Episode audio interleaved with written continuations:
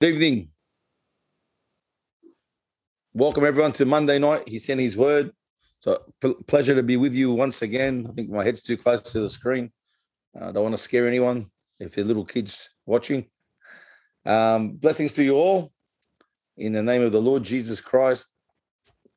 We love uh, catching up with you guys and fellowshipping with one another. Uh, praise be to Jesus that He's on the throne He's the King of Kings and He's the Lord of Lords. So, what I want to do, I want to get straight into this message. Um, and I want to, I really want to, to share with you at this point in time. Um, we're going to talk about the mercy of God, and yeah, and the title was uh, "The Mercies Are New Every Morning." And I want to just share a few little revelations the Lord's been showing me, and um, and understanding what what mercy is what the mercy of God is. And um, you know, my interpretation for most of my life, most of my um, Christian walk is we obtain mercy and we receive grace. And mercy is obviously we, we have this idea of mercy that God had mercy on us and he forgave us. And it's like someone breaking into your house and you know you might catch them in the act and you might you know grab him and tie him up and wait for the police to come or and if you're Lebanese you might lay hands on him a few times but he might cry out for mercy. And you might show him mercy and you let him go. But the mercy of God is so much different. Pharaoh showed some mercy in the Old Testament. Well, all they were was oh I'm not going to kill you now but you're still a slave. But what God does he catches us in the act of sin we break into his, we, we sin against him. And um, we, uh, a robber comes into the house and you catch him and he goes, please show me mercy. And you bestow that mercy on him. And then you go another step. Whatever you were stealing, I'll give it to you. And I want you to move into my house. And you become part of the family. And that's the grace of God. And we understand mercy is uh, we're pleading for mercy. If someone goes to court, ask the judge for mercy. And I was sharing this the other day. How can the mercy of God and the grace of God and the judgment of God be equal? If I go to court and I do something wrong against someone, and I say to the judge, "Have mercy on me," and he lets me go, I'll, I'll call that judge merciful. I'll call that judge grace. He showed me grace. But then the people that I've committed the offense to will call that judge corrupt. And if the judge was to sentence me for my crime, no matter what the crime was, the people that I offended would say the judge is just, he's honest, he's righteous. But I would say the judge is not merciful. There's no compassion. So how can God be just, righteous, and merciful with full of grace? And we understand that Christ on the cross, God's judgment was upon him. His wrath was upon Jesus. And at the same time, he took the wrath that's upon us and put it on Christ. But then he rose Jesus from the dead. And there, there he shows us his justice. God is a just God. He demands retribution for sin. He also see his mercy and we see his grace at the same time. Only the God of Abraham, Isaac, and Jacob can give us that. Only the God of Jesus manifested in the flesh can give us that. Amen. To give you a background. And um, so I want to I want you to turn. I'm going to go through a few scriptures tonight. But I, want to, I just want to share you, give you a bit of a picture and an insight what the Lord's been showing me. You know, when we often think we receive mercy from God, but just like we see, we see, we receive the grace from God, we receive the love of God, we receive forgiveness from God. But God is love. God is mercy. God is grace. When I started to see grace as a person and not was something I get, many years ago, I used to think, oh, I received grace, show me the grace. But then I understood, hang on, is there any conviction for my sin? Is there anything in me that looks back and says, wow, I praise God for God's grace? But is there anything in my heart that says, man, look what I was doing? Often, I often um, look at Paul. Paul says, I'm the greatest of all sinners. But when you look at Paul's life, for most of his life, we don't know, other than Stephen's death, we don't know that he was a bad sinner. He wasn't a criminal by no means. He kept the law, he knew it off by heart, he was zealous for God. And he was basically saying, I'm a Jew of all Jews, circumcised on the eighth day, from the tribe of Benjamin. He, he gives you his credentials. But all that is a rubbish, dung, compared to the glorious mercy and grace I have from the Lord Jesus Christ. When I compare my life to what Christ's life is, it's done. And I saw that in my early days. I, I, got, I had an encounter with the Lord. I received Christ as my Savior. But when I look back at my life, I think, wow, look where I was. Look where, look who I was. Look where I was going. You know, I used to tell people I was on my way to hell until Jesus touched me, and people would get offended. I said, "What? I'm not. I'm not saying you were going to hell. I'm saying I was going to hell." He goes, "But no, nah, how do you know you're going to hell? like?" They'll get offended and they're trying to. I go, "Mate, I'm talking about me, not you." So if my life convicts you, that's your problem. I'm just telling you where I was going. I was on my way to hell. I don't care what picture you put it. I don't care what you thought of me before I got saved, but I was a man on his way to hell. And when I look back at my life, I look back and I say, wow, man, what the grace of God. And that's why when you have a broken and contrite heart, you see whatever you could offer to God is rubbish compared to what he's offered us to us. Whatever I think was good in me was nothing. But I understood the mercy of God. See, a lot of people want to see the grace of God. They want to see the, the unmerited favor of God. They want to receive that. And that's awesome. But they don't understand that God showed us mercy first. What we deserved, we didn't get. And I want to go through this a little bit, if you bear with me. I, I looked it up and and in my spirit, I, I just didn't know how to explain it. When we go, the Bible says, enter the throne room of grace boldly.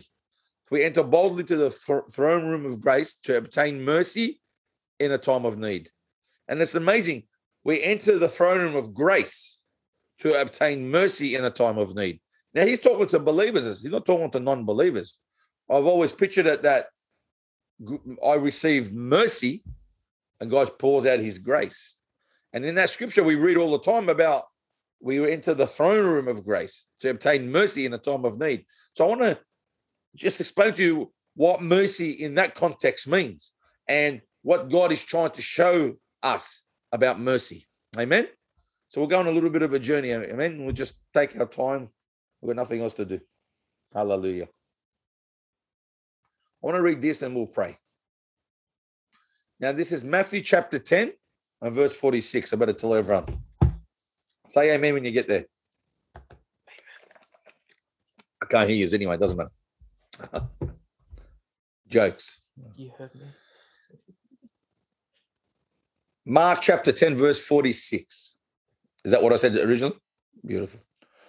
It came, now they came to Jericho as they went out of Jericho with the disciples and a great multitude.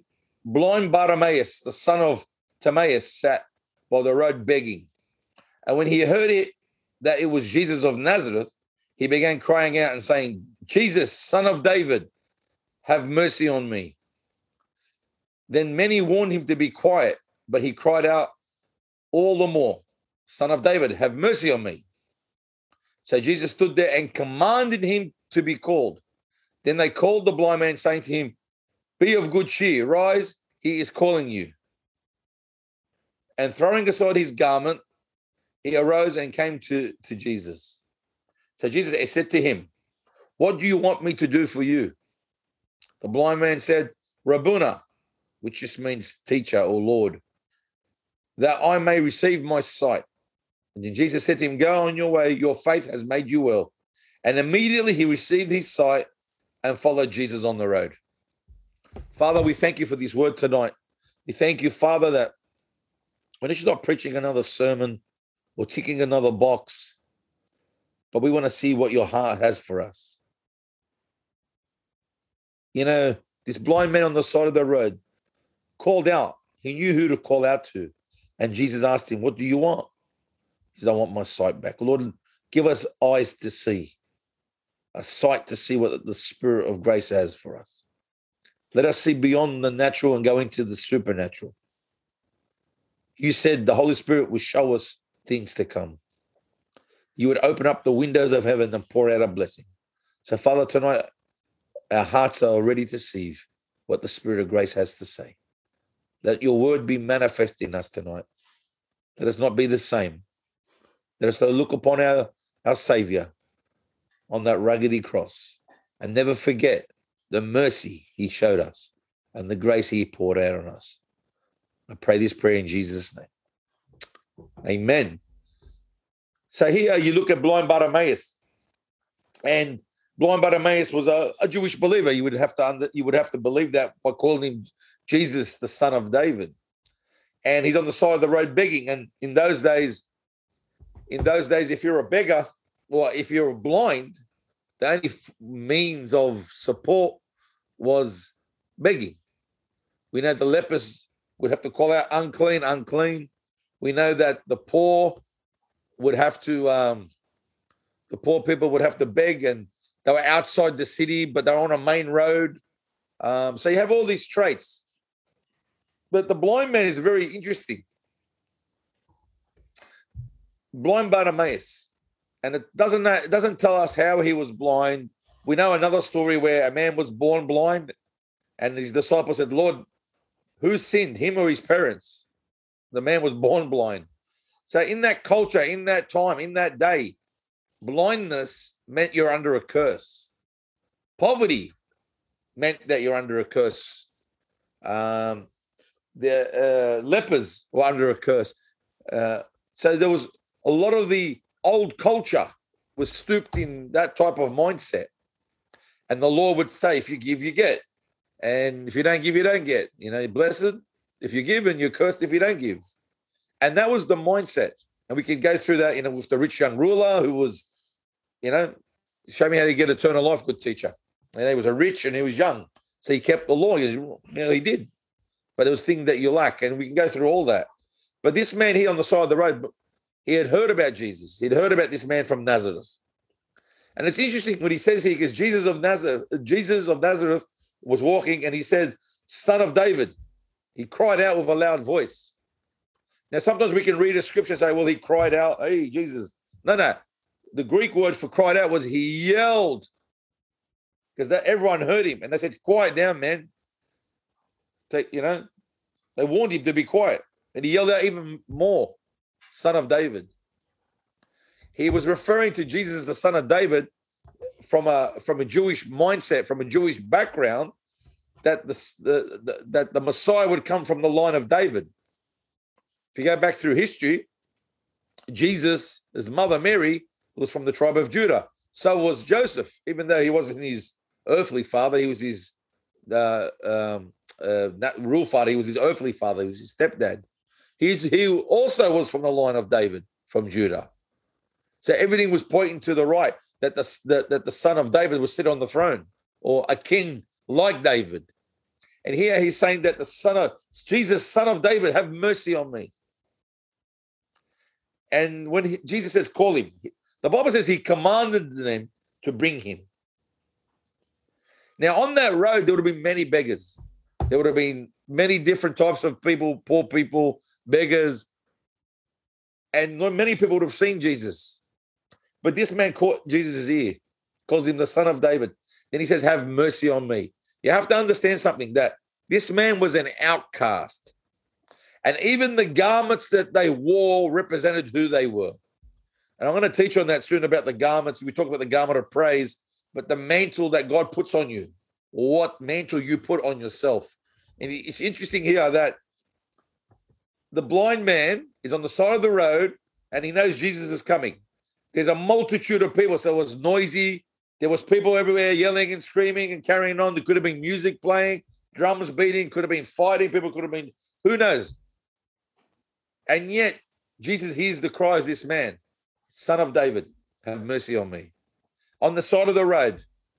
And the Bible says that he says, Call him, bring him over here. I'll command you to bring him to me.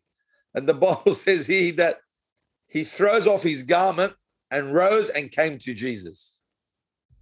This guy's blind, so his senses have been pretty good. Yeah. You look at blind people, they know how to get around.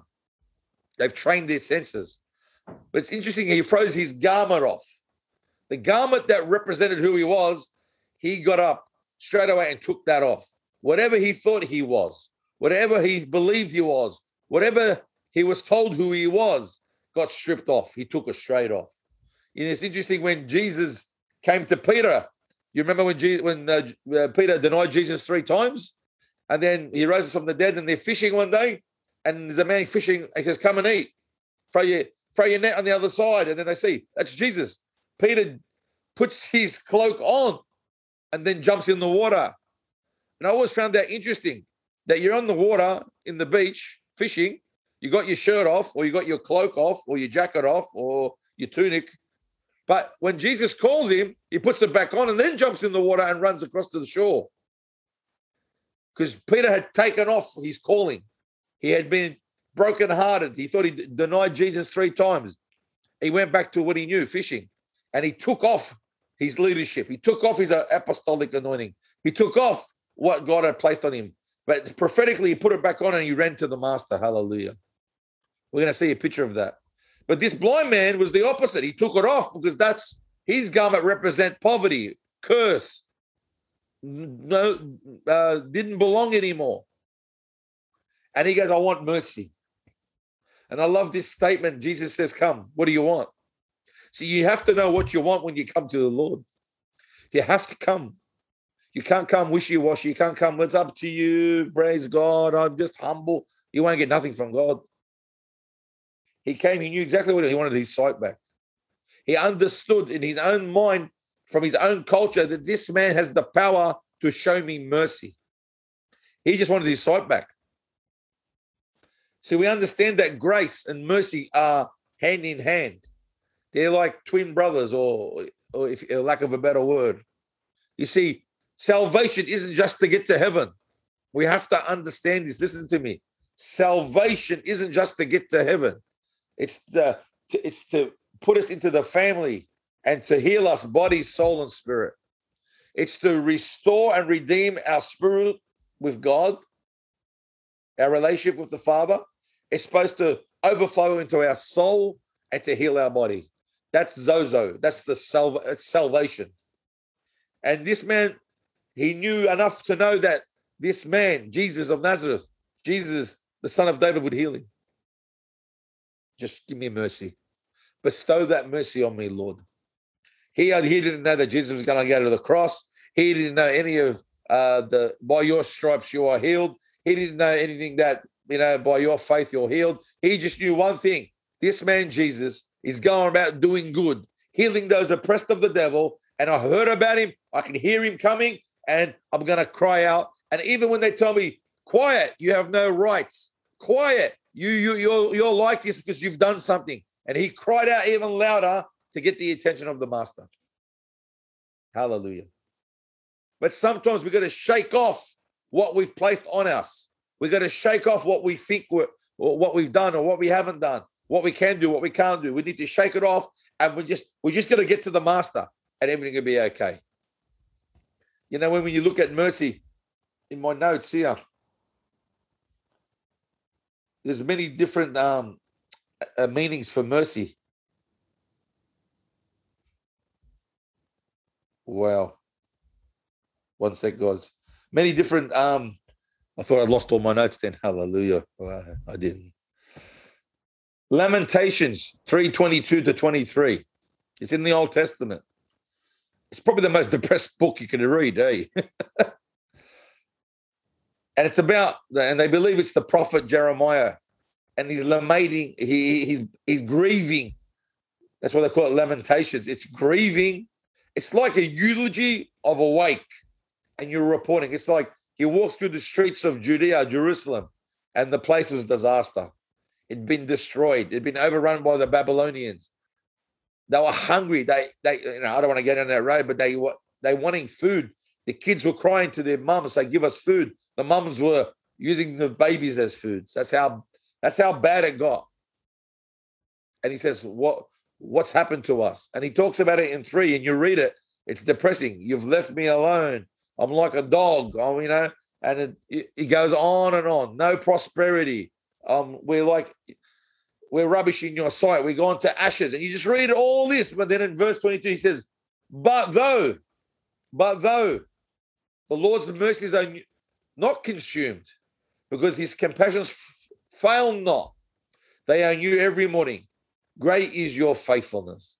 Even in the midst of turmoil, picture this you're a prophet, and they believe it's Jeremiah, the weeping prophet. And he's seen the devastation because of sin and disobedience. And he's seen the city overrun, this beautiful one city, and people are desolate. And you talk about tribulation, mate, they wanted to eat their kids for food. That's how bad it got.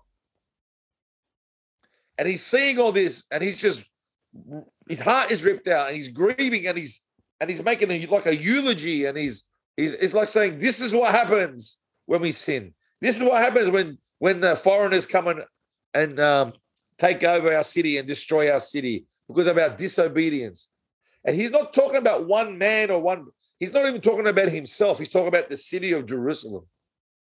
Unlike Job, Job was talking about himself because the enemy has stripped his family off him and his and his wealth off him and his and his whole life fell apart. Here he's talking about the city of Jerusalem, Judea. But then he says, but in all this, the enemy could not take away God's faithfulness, could not take away God's mercies, because when, when I wake up in the morning, his mercy will be there for me. People have sang songs about it. People have you know written books about it. But we got to understand that the mercy of God, we we have to understand that the it's not just that what we get from God when we got saved. It's what empowers us to go forward.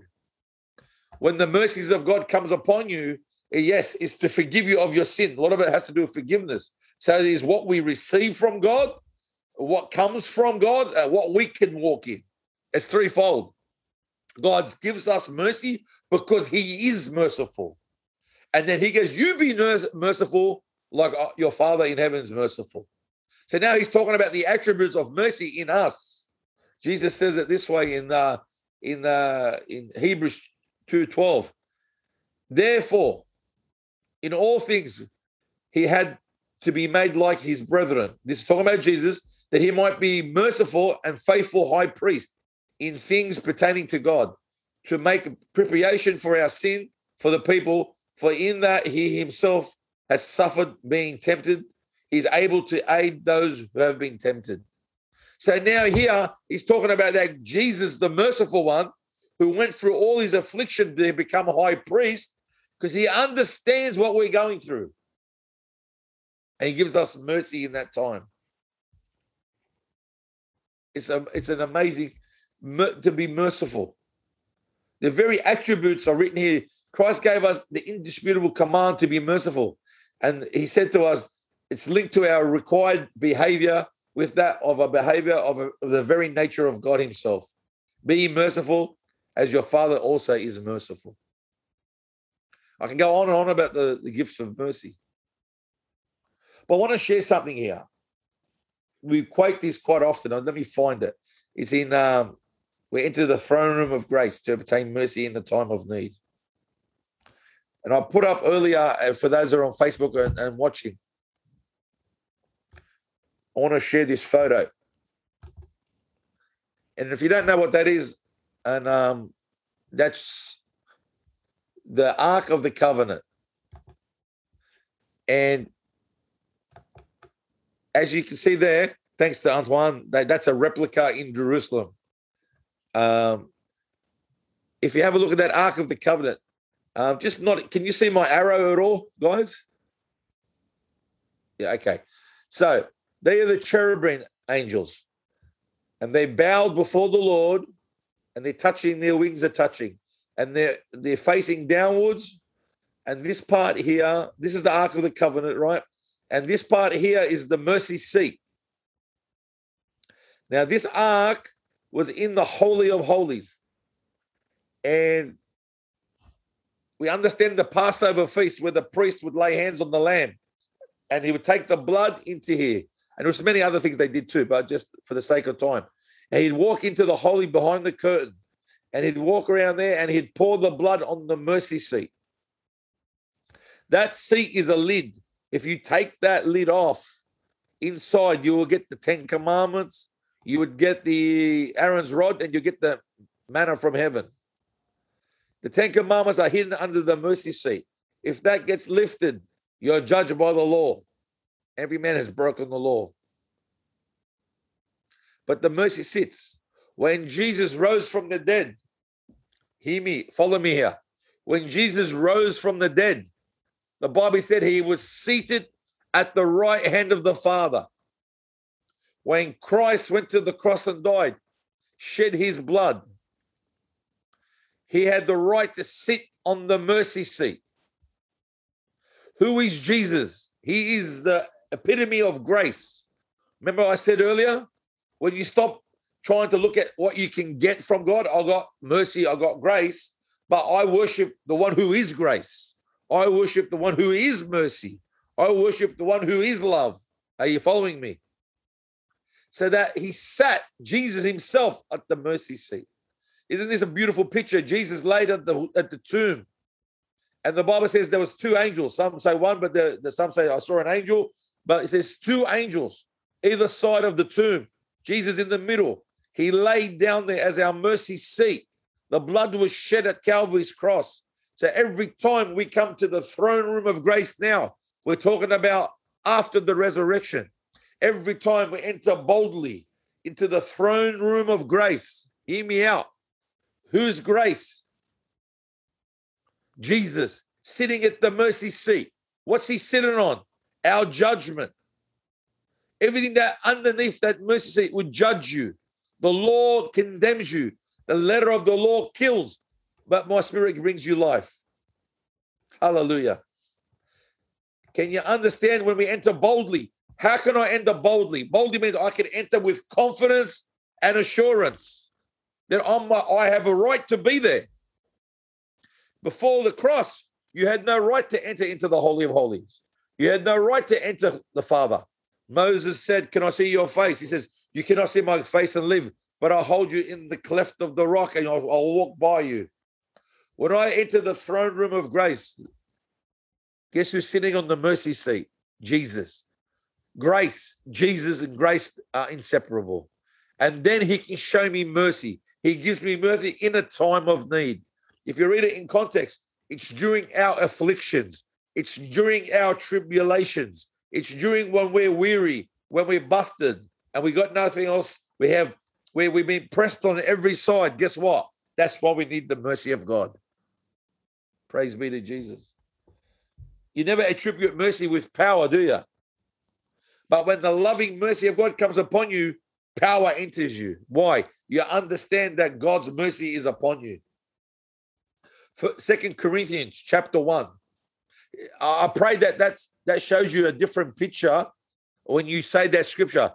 Because of the sprinkling of the blood, we enter the throne room of grace to obtain mercy.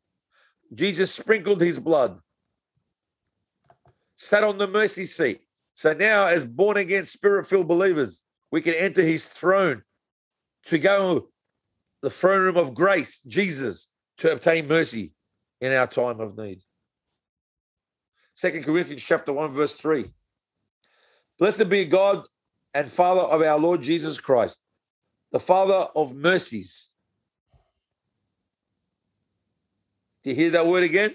The Father of mercies and God of all comfort who comforts us in all our tribulation, that we may be able to comfort those who are in, in trouble with the comfort which we ourselves are comforted by God.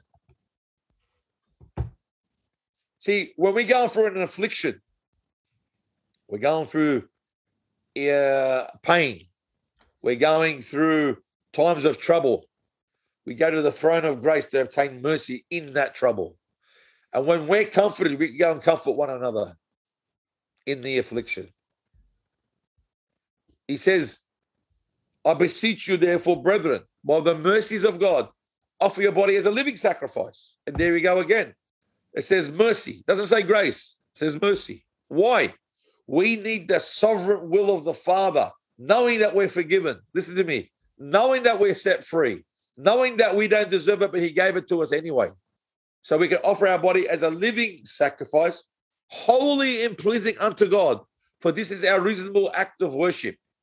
And do not conform to the pattern of this world, but be transformed by the renewing of your mind. Again, we need mercy to do that. Is that making sense now? Is that showing you a different picture? Because when we understand that by Christ's love and mercy on the cross, he gave us. And I can read James that says, full of mercy and good fruits, without partiality, without hypocrisy. Now the fruit of righteousness is sown in peace by those who make peace. Be merciful as I am merciful. So I'm, I want to challenge you here. When we enter the throne room of grace, he's not speaking that we've fallen short because we do. He's not speaking that's when I repent because of sin because we do. He's speaking of us entering the throne to obtain mercy in a time of need, of affliction, of weariness. See, the love of the Father, like that blind Bartimaeus. Blind Bartimaeus just knew, oh, Lord, show me mercy. Give me mercy. But he understand, understood enough that mercy would give him forgiveness and bring him healing. And I want to give you hope out there. We serve a good God. We serve an almighty God. And we're in a time now, listen to me. This is hitting home for me because we have to be so merciful for people. There's, I haven't been alive in my 51 years at a time of so much division. There's division in in the world, in the body of Christ, like I've never seen before. There's division in in in in, in what's happening out there. It's the division in every way. But we have to be the merciful ones. We have to be ones. You know, I was watching this movie yesterday about a guy who illegally got uh, arrested for something he didn't do, and he went to jail for a long time on death row. And then I was sitting there just watching just the movie. And I was sitting there watching. Finally, someone came to their senses and said, "This man is innocent," and he got set free. And the moment he says he's free, something hit my spirit. Hey, something just overwhelmed me. It says that's the mercy of God. I went, wow. And if you are to be honest with yourself right now and stand before God, you'll be bowing, say, Thank you for your mercy. I know we want to declare this and declare that, and it's it's rightful and it's true. Because blind Bartimaeus was not afraid to ask what he wanted. Jesus asked him, What do you want? What can I do for you? So I want my sight back. And you got to understand that being blind in that culture, as I said, was a curse. So when Jesus says to the Pharisee, "You're the father of all blind people. You're the leader of the blind. You're the blind. You're the blind leading the blind," that would have offended them. Can't can't curse them any lower than that. And the mercies of God are new every morning. He's the author and the finisher of mercy. And if you read Lamentations, this is actually depressing. But in the midst of all that depression, the prophet knew enough to know, even though this is gone, that's this, that's destroyed. Uh, we've been overcome by evil because of our disobedience, and it's our fault.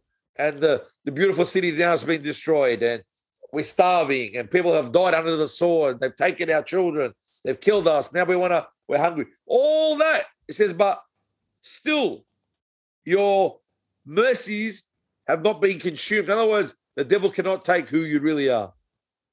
And when I wake up tomorrow, your mercy will be there and you are faithful. Hallelujah. That in itself should put a smile on your face. That in itself, because the devil wants to rob your hope and your joy. And he bestows mercy.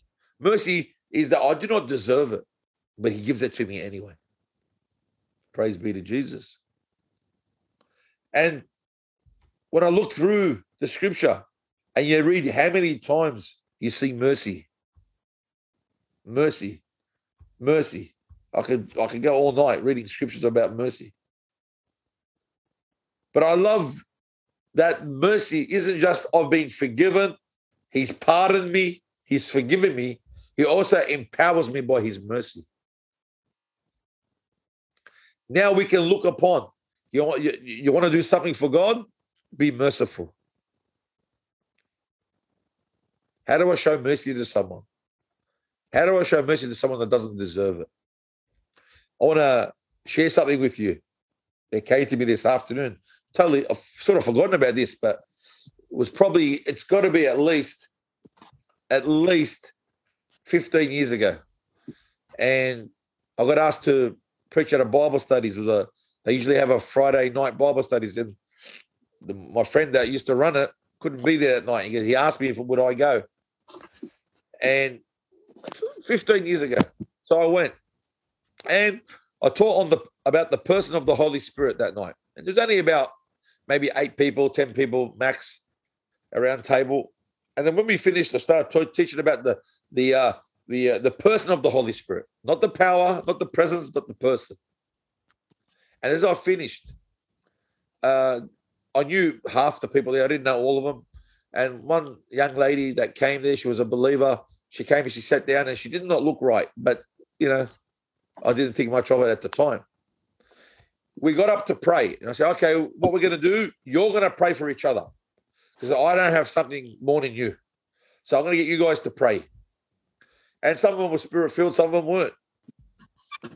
And in the midst of that, I went to the bathroom quickly, and as I came out, I heard someone scream their head off. I came out and I thought I was hearing things.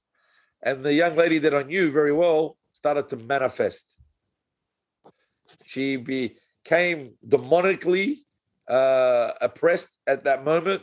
She became, uh, to cut a long story short, she was under a spiritual attack and she manifested under the under the anointing of God. So we, a couple of people with me, I was praying for her. And as I was praying, Uh, I'll never forget this day. The Lord reminded me as I was studying this, the Lord reminded me, and it was like, wow, that was 15 years ago, and the Lord showed me what happened today.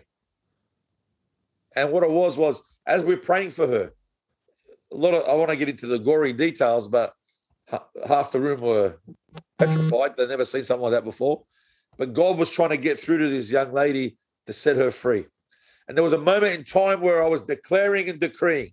I was using my authority Jesus' name. Come out. I was doing everything I knew to do. But then there was that moment in time as I as I held her, looked at her, some her mum and dad were holding her.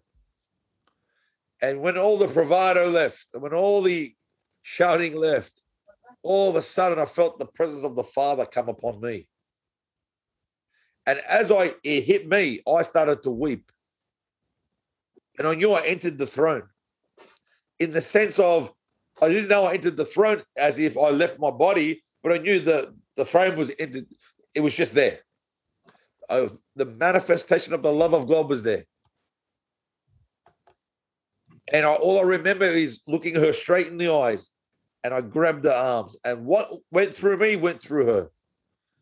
And the Father's love impacted her. And then she fell and got set free. The, the demonic left, and the Lord set her free. And I think, wow. I thought, wow, Lord. And it was only this afternoon as I was thinking about the throne room of grace. And all of a sudden, the Lord had whispered in my, he'd whispered this in my heart many, many years ago, but I just didn't have the words to articulate it. And today I was sitting there, I was thinking, wow, Lord, I entered the throne room of grace and I obtained mercy in a time of need. It wasn't just for me.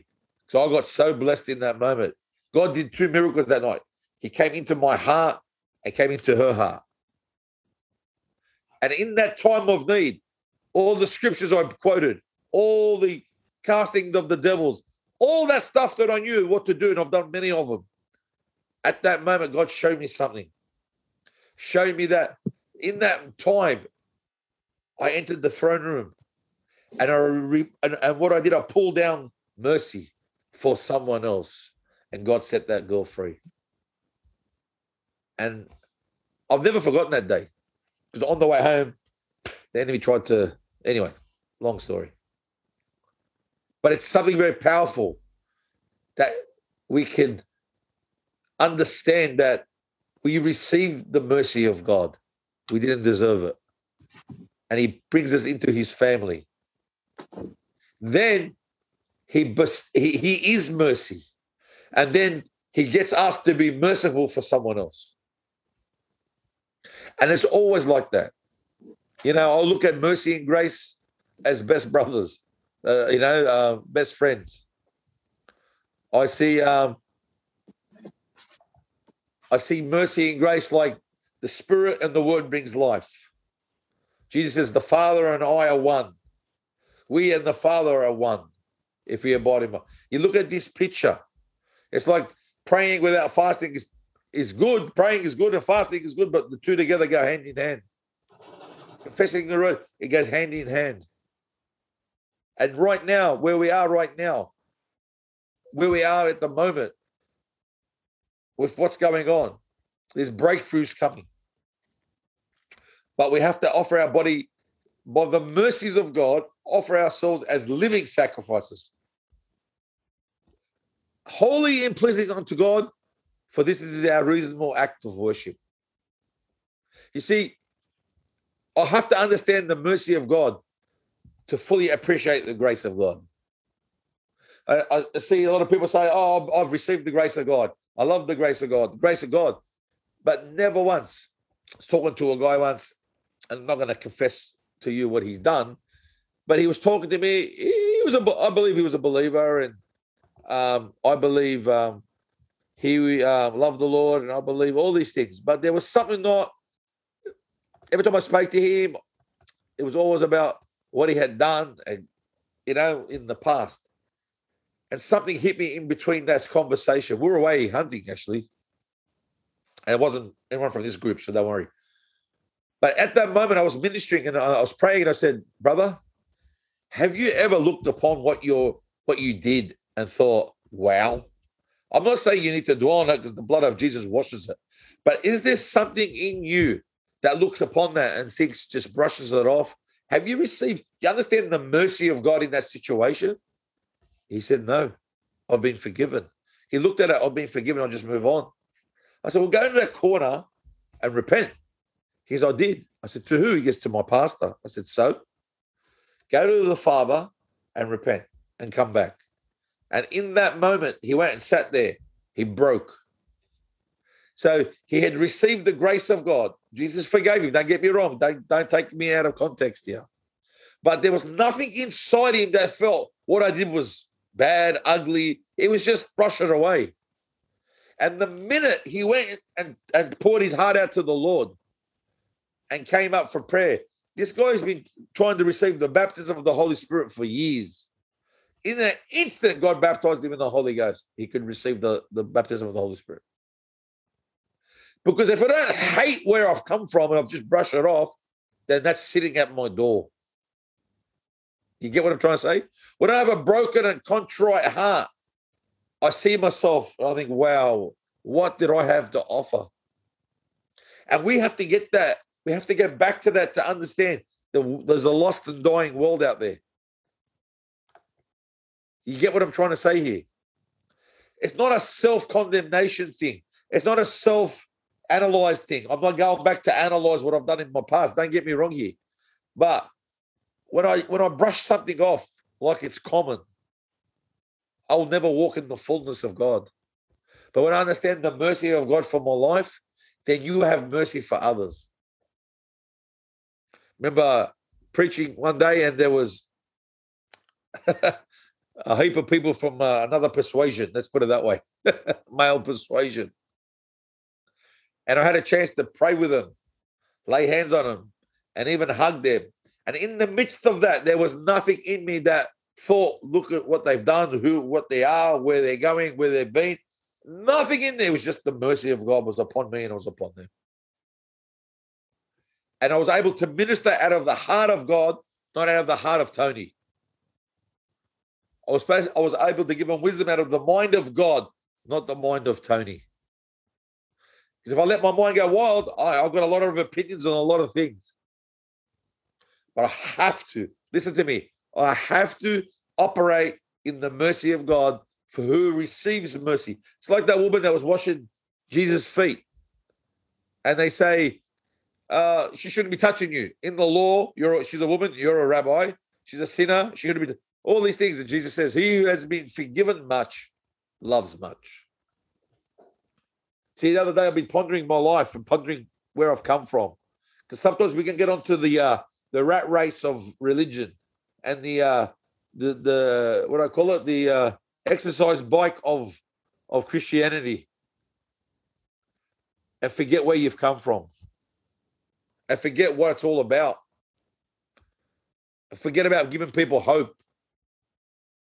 And when I meet someone in the street or meet someone, I'm not there to lecture them on life, lecture them on theology, lecture them on what they should believe. I'm there to bring the mercy and the grace of God to their life. Give them hope and know that God's got a hope and a future for them.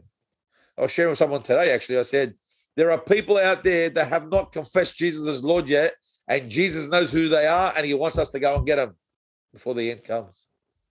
See, he is good and merciful. And the two cherubims who are floating around the throne day and night haven't got an opinion on anything. Would you believe that?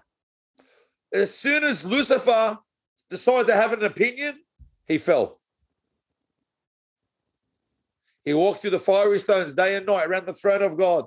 He is beautiful in every way. Music came out of his pipes, everything. He would have even seen the image of man in God. God would have had this imagery inside of him. And he goes, You know what? Who is man that you're mindful of, man? The Son of Man that you care for him. You made him a little lower than the angels. The word, the true is a little lower than Elohim. Yet the angels, Archangel Michael, the Archangel Gabriel, don't have an opinion. The Bible says angels hearken unto the voice of the word.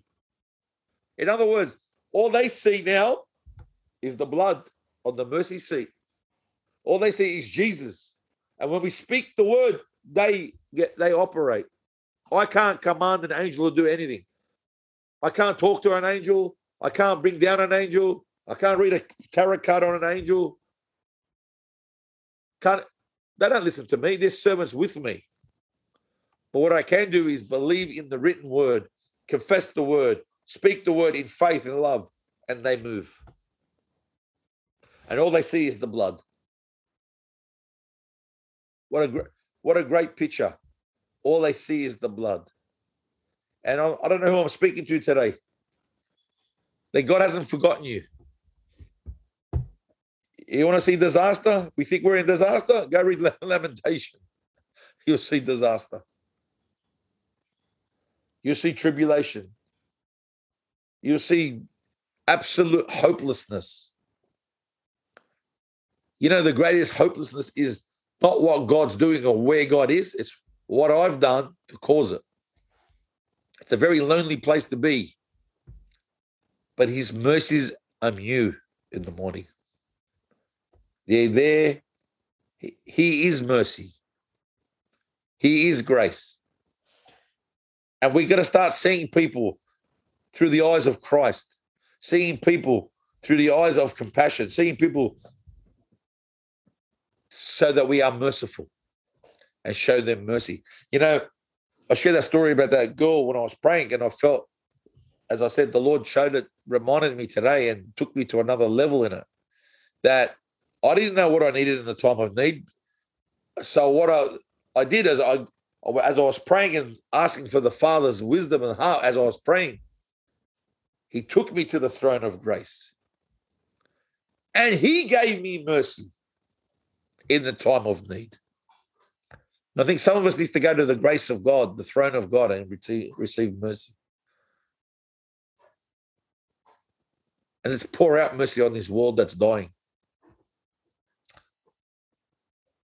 I uh,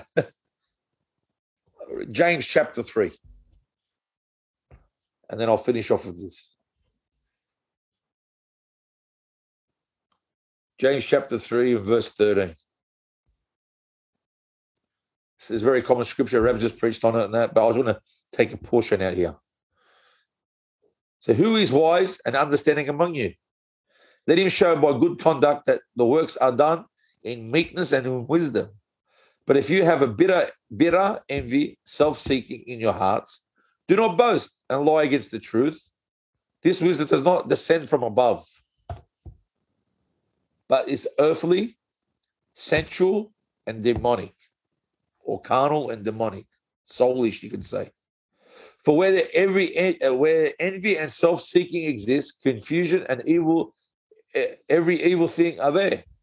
But the wisdom that is from above is pure, first pure. It's peaceable, it's gentle, willing to yield, full of mercy and good fruits, without partiality, without hypocrisy. Now, the fruit of righteousness is sown in peace for those who make peace. It's a very important scripture. It says he's full of mercy and good fruits. What's going to happen when you understand the mercy of God? You start producing good fruits. Amen. We follow the shepherd. You know what? Let's go to Psalm 23, then I'll finish.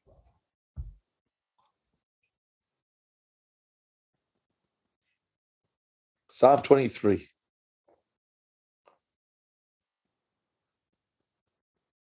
Wasn't going there, but I just dropped in my spirit. I want to finish off with this. I want you to listen to me. Sheep in the Middle East, the shepherds in the Middle East, the sheep follow the shepherd.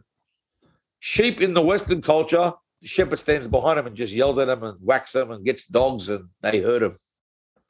But the sheep in the Middle East, they know the shepherd's voice. A lot of the Middle Eastern shepherds, they'll sing to him, they'll sing tunes. David was a harpist, uh, he used to sing melodies. If you look at a lot of the Psalms, they're in like a type of uh, muel, what we call a, a, a chanting prayer or poetry. So the sheep know the shepherd's voice. And you and they could cross other sheep and other shepherds, but the sheep would not lose track because they know the shepherd's voice. And in Psalm 23, this is what got me today. You really have to understand this in this time, wherever you're at. So we follow the shepherd, yeah? His grace. The Lord is my shepherd. I shall not want. He makes me lie down in green pastures. He leads me beside still waters. He restores my soul. He leads me in the path of righteousness for his name's sake. Yea, though I walk through the valley of the shadow of death, I fear no evil, for you you are with me. Your rod and your staff comforts me. You prepare a table before the presence of my enemies. You anoint my head with oil. My cup runs over. Surely goodness and mercy shall follow me all the days of my life, and I will dwell in the house of the Lord forever. We follow the shepherd, grace, the throne room of grace. But guess who follows us? Mercy. He says, Surely goodness and mercy shall follow me all the days of my life. And because of the goodness of God leads us to repentance and the mercy of God that empowers us, we will dwell in the house of the Lord forever. One talks about following the, the shepherd, and he talks about when we do that, guess who follows up? Who guess who comes up behind us? Goodness and mercy. I really blessed when I saw that today. It encompassed us. Look at this two cherubims covering us, mercy and grace. The word and the spirit brings life. Hallelujah. It's a double portion blessing. And I'm going to say tonight, tonight to you all, there's a, there's a lot going around. There's a lot being said. There's a lot happening. But I want you to go back to the mercy of God. Enter that throne to receive mercy in a time of need. And in that mercy, you will find goodness, joy, peace. You see the empowering of the Lord in you. So once I know I'm forgiven, I'm uncontrollable. Once I know that the mercy of God is upon my life, I'm uncontrollable. The devil's trying to rob that off you. Talks about in Psalm 23, he's my shepherd. He supplies my needs. He gives me rest. He leads me in the right path. And then he says, all of a sudden, the devil shows up. Even if I walk through the valley of the shadow of death, in the middle of all that, the devil comes. Shadow of death. But I won't feel no evil. And he goes on to tell me, he protects me. Joy, the goodness of mercy will follow me all the days of my life. We're going to start understanding, folks, believe what's the purpose and plan, what's going on right now. Because his goodness will will never leave us. His goodness will never forsake us. He's a good God. Hallelujah. We're children of the Most High. If you're hearing me on YouTube or on Facebook or on Zoom, have to understand that the mercy of God, we, He pardoned us from everything that was required of us through sin, through rebellion, and He gave us the grace to, to be empowered. He shed His blood on the Calvary's cross that we can become sons and daughters of the living God. We, listen to me, no matter the accusations against you, mercy will follow you all the days of your life. Amen. Praise be to Jesus. So, Father, I thank you tonight. I give you grace, mercy, honor, and favor that we have received from you. I thank you, Father, that your mercy endures. You desire mercy, not sacrifice. I thank you, Holy Spirit, that we would get a, a glimpse and understanding of your mercy, that we could be merciful. Surely goodness and mercy will follow us all the days of our life. And as it looks bleak out there, it's not the end, it's just the beginning. Jesus is on the throne. He's seated at the right hand of the Father at the mercy seat. We thank you, Father. We thank you for your words. If you don't know Jesus as Lord, make him the Lord of your life. Believe in your heart and confess from your mouth that Jesus went to the cross, died, and rose again. You shall be saved. Out of the heart that you believe and out of the mouth that you confess. And we thank you, Lord.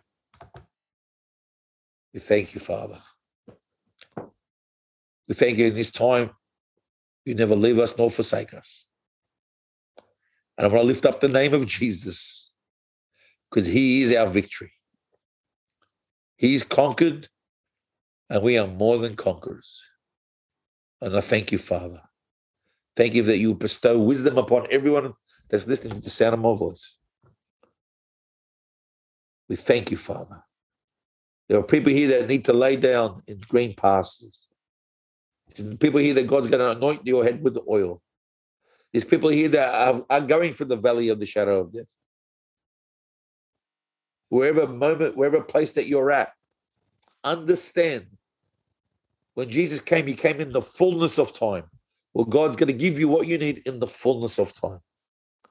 But we must enter into his presence. We must enter the throne. I will give you praise for that. We thank you, Father. I pray for anyone that knows someone sick in hospital. I had a few calls today. People sick in hospital for different things.